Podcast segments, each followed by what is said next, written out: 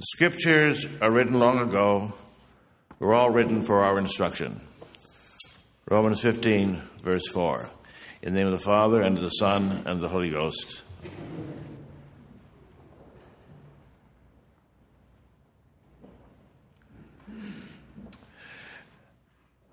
It is impossible to overemphasize the role the Holy Bible plays in the life of the believing Catholic. We honor and reverence and obey the written Word of God, inspired by Him, written by Him, transmitted to us through the Church to whom the Bible truly belongs. We must not only give the Scriptures external homage, we must venerate them internally. That internal respect and obeisance has to a large extent been lost today.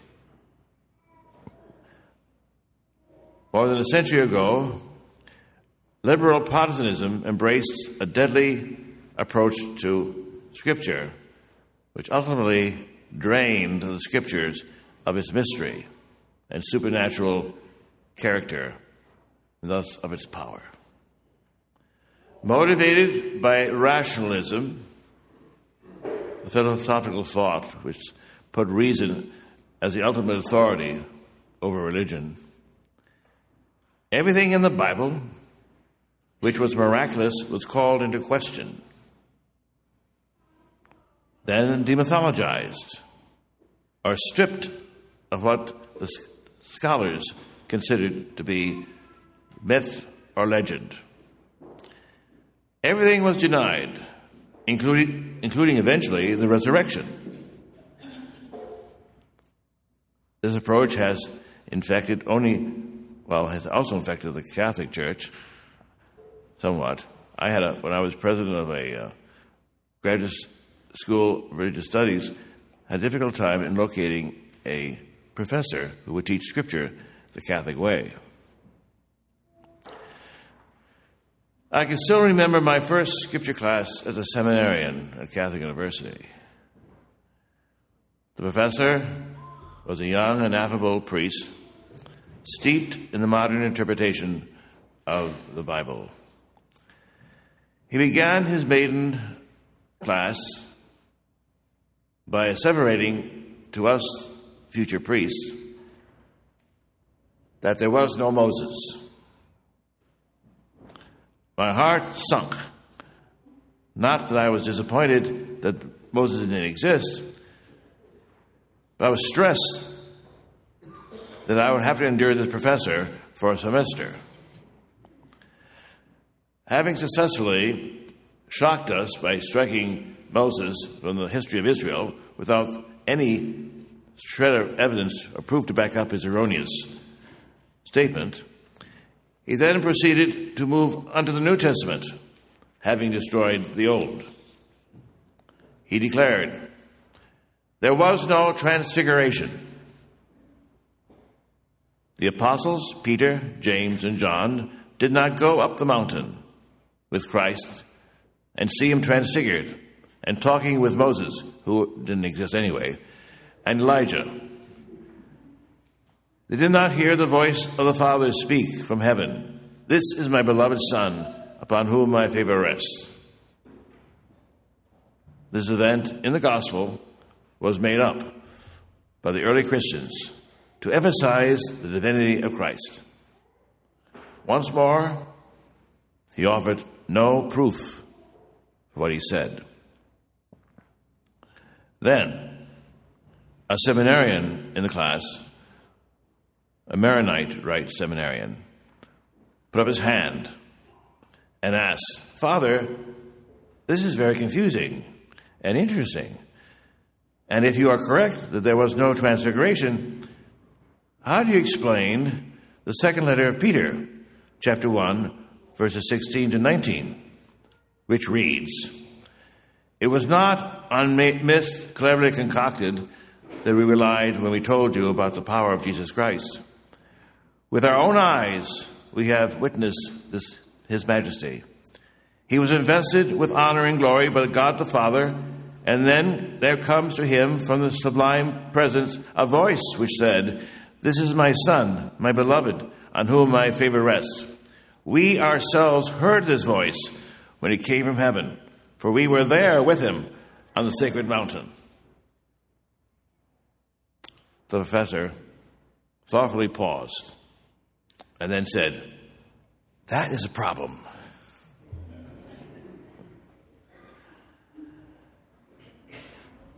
No part of the Bible is more subject to the attacks of the so called scripture experts than the infancy narratives of St. Luke and St. Matthew. A few years ago, the Archbishop of Canterbury said that they're all legends. Even the Nativity, they're all legends. I then remembered the words of Oscar Wilde, who said, The only requirement to become an Anglican bishop is that you have no faith. According to some of these authorities, there were no wise men, no star, no angel, no massacre of children by Herod the Great. So, despite what you may read in Time and Newsweek, or view on the cable networks, History Channel especially, they're so concerned about uh, telling the truth about Christmas, and they, they uh, um, deny everything we traditionally hold. Yet it's the same channel, the same channel that tells us that the pyramids were made by aliens from outer space. There was a Magi. There was a star. Uh, there was a murderous Herod, and Christ was born in Bethlehem, not Nazareth. Several years ago, a prominent French theologian and scripture authority, Father Rene Laurentin, who had been a peritus at Vatican II, wrote a book entitled Beyond the Christmas Myth, in which he defended the authenticity and historical truth of the infancy narratives. On this book, I have it here, on the back of the book, an endorsement was written by no, no less a person than St. John Paul II. The, the French Academy also awarded award to Father Laurentin for the book. We are told, I was taught, the story of the wise men and the star never happened. I remember receiving a, a um, Christmas card from a classmate when I was in seminary, and they had the wise men on, on the cover. And in it, he said, To the only person I know who believes in the wise men. It was a lovely legend.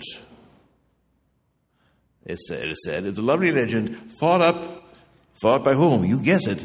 Those, those Christians, early, early church. Well, they were busy when they weren't being persecuted, harassed, imprisoned, or decapitated. They wrote these legends. St. Matthew calls the men who came from the east to worship the newborn king Magi. The Greek historian Herodotus says that the Magi were the whole of a Median tribe and were part of the Persian Empire. They tried and failed to overthrow the Persians and thereby lost any chance for power. Hence, despite the carols and the poems, they were not kings, but were probably pagan priests of the Median religion. The Magi were known throughout the Persian Empire as excellent teachers. They possess a native inquisitiveness. They're always searching for new knowledge. They were scientists. They were skilled astronomer, astrologers. In ancient times, astrology was a respected science. And in some sense, it still is. The sky with the crystal ball and, the and a calendar of coming events. Through our telescope today, we watch for sunspots, which will predict certain weather patterns, changes on Earth. In pre Christian times, the rumors were abounding that a great king would be born. And it was only natural for the Magi, who study these things, to look to the sky for some portent of this. In at least two ancient caves in Israel, there have been discovered astrological calendars pointing to the Messiah. The Hebrew scriptures spoke of the common, of a coming king, and the pagan world also was waiting. Remember the fourth eclogue, the messianic eclogue of Virgil. The Roman historian Suetonius wrote, There had spread over all the Orient an old but established belief that it was fated at that time for men coming from Judea to rule the world. Tacitus, the historian, says that there was a firm persuasion that, the, that this very time the East was to grow powerful and rulers coming from Judea were to acquire universal empire. So the whole Eastern world was waiting, and the Magi most of all. And then it happened. The star appeared. Astronomers have tried to identify the stellar phenomenon that the wise men saw. Some have said it was Halley's Comet, which appeared in 11 BC. Others point to a brilliant conjunction of Saturn and Jupiter in 7 BC. Some say it was the dog star, Sirius, and others a supernova. Remember, most likely Christ was not born in 1 AD, but probably several years before, because of the problems with the calendar. And if the rumors of an impending king was as prevalent as the pagan Roman historians said it was, the murder and crafty rage of Herod the Great was understandable.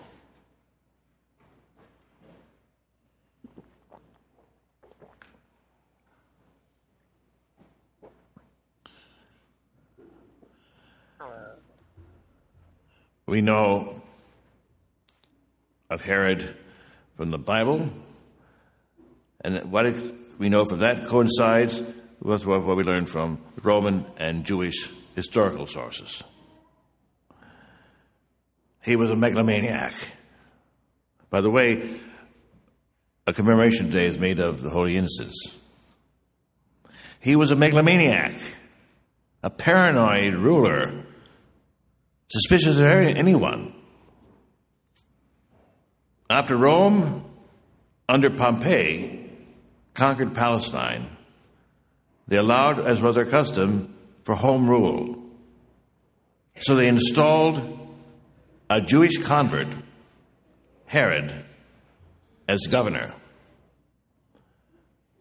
Then, when the Civil War in Rome settled down, and Augustus Caesar became emperor. The Roman Senate named Herod king. He was a powerful and very capable king. He was also an architect. What did Hitler also want to be an architect? Strange. The, some dictators imagine themselves to be architects. But he, Herod, Herod was an architect. He built the, the magnificent temple. He built Masada. He built the port at Caesarea Philippi and many, many other buildings. But he was driven by suspicions that everyone out was out to oust him. He was the Saddam Hussein of his time in every way. He had a bodyguard of 2,000 men. I mean, um, people complain about the president's entourage, Secret Service having uh, being so many and being uh, in a plane. Imagine 2,000 men. he also had spies all over the place, like the Gestapo. They, the um, ch- checking on everybody secretly. When he was 70 and was thinking of retiring, he chose the loveliest city of cities, Jericho. He ordered that a number of the most distinguished of the citizens there be arrested on trumped up charges. And then they were to be killed at the moment of his death. Why? Well, he explained why. But he knew, he wasn't dumb, he knew no one would mourn for him after he had gone. So he wanted to ensure that there would be some weeping in Jericho after he died. When he died, a horrible death, the Jewish historian Josephus said he was eaten up by worms. Very fitting. But his successors and his relatives would not uh, carry out the wish and had these people killed. All through his life, especially toward the end, toward the end when, when then the, the murder, the innocents would be taking place, he was bloodthirsty. He had killed many, many rabbis. He murdered his wife, Marianna, and her mother, Alexandra. Well, you might say, well, his mother in law, so what? he had one by one his three of his sons, Antipater, Alexander, and Aristobulus, killed for fear they were plotting against him. They weren't, They thought they were. After Herod had killed his dearest son, the son he really loved, but nonetheless had put him to death. Emperor Caesar Augustus remarked that he would rather be a pig of Herod's than be his son. So, why should biblical scholars doubt Herod's cruelty and his anxiety and then the slaughter of the holy innocents at Bethlehem, which were probably only about 20 boys, as opposed to the mass slaughter of the rabbis. Finally, finally, if there were no magi, then who's buried in the Cathedral of Cologne? The belief that the they were they were they went there somehow. They, uh, they didn't use a TripTik. I guess they went to um, went ended up in Germany, and um, now and then so they were the bodies are buried in a golden reliquary which sits on the high altar. Several years ago, when your World Youth Day was held at in Cologne, the theme, what was it, of the, of the youth, youth Day was, Come, let us adore him. And the Archbishop then of Cologne, Cardinal Meisner, in the name of the Magi, invited the world's youth to come there. Finally, I would like a read from the, um, the preface to Father Laurentin's book, which answers those iconoclasts who destroy the infancy narratives.